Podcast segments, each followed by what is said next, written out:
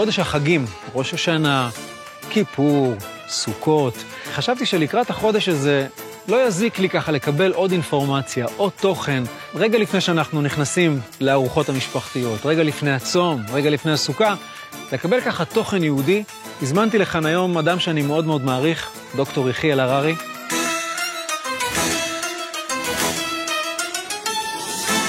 אז נעים מאוד, יחיאל הררי. או, נתנו חיבוק. מה זה החודש הזה? מה הבעיה של האדם בדרך כלל? אטומים, לא חיים מספיק, לא מתרגשים מספיק. זאת אומרת, אתה מתרגש מה שנוגע אליך. כשפתאום קרה לך משהו יוצא דופן, אתה מתרגש. אבל מהחיים עצמם, מאשתך אחרי 20 שנות נישואים, טרד. רגע, שנייה, עצירה קטנה. יעלי, אני עדיין מתרגש ממך אחרי 20 שנה, לא משנה מה. לא משנה, יחיאל אמר. אבל כן, כולנו נשאבים לש... לשגרה. אבל יחיאל, אנחנו. חיים ב- בחיים מאוד שגרתיים, מאוד... קח את הילדים, תחזיר את הילדים, לך לעבודה, תחזור מהעבודה. הכל נורא תבניתי כזה. זה יותר מזה, אם אתה נכנס קצת פנימה, אנחנו כלואים בתוך עולם רגשי שלא מאפשר לנו להשתחרר. בסטרס, בדאגות, בחרדות, בעצבות, באטימות רגשית. אטימות רגשית שאתה לא באמת חי את החיים במלואם. רגע, תנסה רגע להתרגש מהדברים הקטנים, ממפגש עם אדם שאתה רואה ברחוב, אפילו, אתה יודע, מהקפה שאתה שותה, לפעמים הוא יאללה, עוד קפה, וכבר איבדנו את ה... רגע, מהדברים הקטנים, אבל גם מהדברים הפנימיים. היהדות אומרת, רגע, אני, אני רוצה רגע ללמד אותך לא רק את המצוות הקטנות, אלא איך להתבונן. מה זה להתבונן? איך עושים את זה, הלכה למעשה? אתה יודע, לפני שיורדים לכלים, צריך לשרטט את המטרה. אוקיי. מה המטרה? אמרנו, להתחיל לחיות, זה שיהיה לך אהבה והתלהבות ותשוקה. מה זה אהבה? כדי להבין את הכלי בכלל, מה זה אהבה? זה רגע שמקרב אותך לזולת. שבא לך להיות במקום מסוים. בדרך כלל אנשים נופלים עם אהבה כי הם אוהבים את עצמם. אתה אומר לעצמך, אני אוהב את אשתי, אבל אתה לא באמת אוהב את אשתך.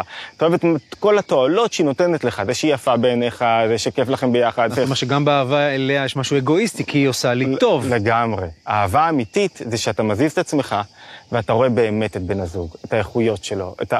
ואז אתה מתרגש ממנו, לא ממה שאתה רוצה לקבל ממנו. וזה עולם אחר לחלוטין. אז המטרה שלנו בחודש אלול היא להפוך אדם חי, מתרגש. בוא תעצור רגע, תעשה הפסקה. אז נסה רגע לראות את הדברים אחרת. תקשיב. כי בדרך כלל, בדרך כלל, מתי אנחנו עוצרים? מתי אנחנו, מה שאמרת עכשיו, אתה אומר, צריך לשבור את המובן מאליו. לגמרי. כאילו, אנחנו חיים באיזה מובן מאליו.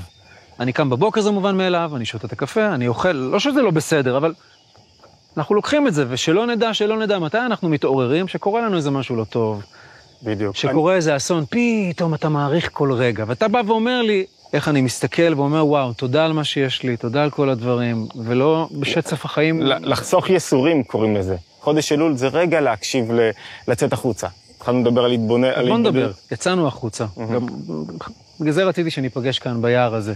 אני יכול להסתכל עליי, על חברים שלי, אנחנו כל היום עם הטלפונים, כל שנייה. אוכלים איתו, ישנים איתו. זאת אומרת, אתה כל הזמן עם הדבר הזה, צמוד אליו כל הזמן. הפלאפונים שיש לנו זה מתנה גדולה, כי הם מלמדים, למה אני כל רגע מסתכל על הפלאפון? כי אני רוצה להתחדש. מה, מה קרה? רגע, מה, מה אמרו לי?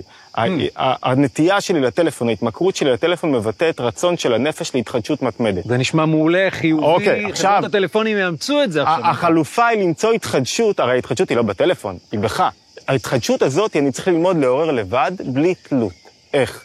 מה מעלת האדם? תחשוב, מה, מה הדבר הכי יקר שיש לאדם? השכל שלו. שהוא מצליח לשאול את עצמו, למה? אדם שלא שואל את עצמו, למה? מה, מה אני עושה? מה, מה התפקיד שלי? מה התכלית? למה, למה אני פה? למה אני בזוגיות? מה אני רוצה מאשתי? מה אני רוצה? רק שהיא תספק לי, את, שנעמוד כמו שצריך, שנהיה לנו ילדים?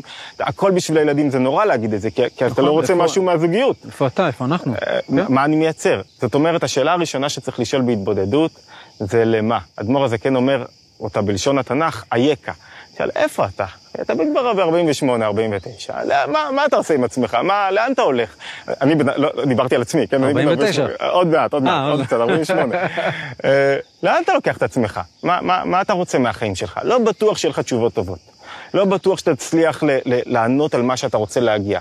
בעצם זה שאתה שואל, כבר מרחיב פרספקטיבה. אתה כבר מרים את עצמך מהכאן ועכשיו. אני אתן לך דוגמה קטנה, שאתה עכשיו בלחץ מהעבודה וכולי, ופתאום מתקשרים אליך, הילד קיבל מכה. כל הלחץ של העבודה, כל האירועים, פתאום אה, כבר לא רלוונטיים. כאילו משהו אחר יותר חשוב. זאת אומרת, אז כל הבלון שניפחתי פה, ברגע יוצא אוויר, לגמרי, לגמרי. מישהו קרא לו משהו, זה פתאום כאילו הכל מתגמד, לכן אומרים טוב ללכת לבית האבל מאשר לבית המשתה. אתה הולך פתאום, אתה יודע, לאבלים, ואתה תופס פרספקטיבה לחיים, וואו, שואו. שמחזיקה מעמד עשר דקות. אז עכשיו, את הפרספקטיבה הזאת תייצר לעצמך, צא להתבודדות. תשאל, תרומם את עצמך קצת. תשאל, רגע, למה? מה אני רוצה מהחיים שלי? משהו קטן. ומה מה מניע אותי? אולי מניע אותי לעשות טוב לאנשים. משהו אחד, לראות, אתה יודע, אפילו לעשות טוב לאשתי, לראות החיוך שלה על הפנים, לייצר משהו אחר בתוך, לא מה אני מקבל ממנה, מה אני נותן. עוררת התלהבות, אתה רואה את אשתך מחייכת, בום. אין התבודדות אה, מודרנית? הנה, אני נוסע באוטו, אני בפקק מטורף, בול. יש לי התבודדות. בול. התבודדות זה רגע אחד שאתה כאילו פורש מהעולם, מסתכל על עצמך באופן אחר, ובלשון רבי נחמן מברסלב, מבטל את העולם. כאילו, העולם לא תופס אצלך מקום. אם אנחנו מסכמים שכל אחד צריך תנועה נפשית של עצירה. רגע, עוצר את העולם, עוצר את העולם, עוצר את ההתרחשויות שלו, את החשיבות, את המשקל לא- שאני לא- נותן לו. הכל. את הקריירה שלו, את מה שרוצים ממנו, יוצא רגע, נסוג לאחור, ואומר לעצמו רגע, שואל את עצמו, למה? מה רוצים ממני בעולם הזה? מה התפקיד שלי? לא בטוח שימצא תשובה. והוא גם לא צריך להיות קדחתני. הוא צריך רגע להגיע למצב שבו הוא משחרר את הכל, ואז הוא אומר, טוב, משם אני הולך עכשיו רגע לעורר יותר חיות. ואתה אומר שברגע הזה משהו נפתח. משהו ייפתח.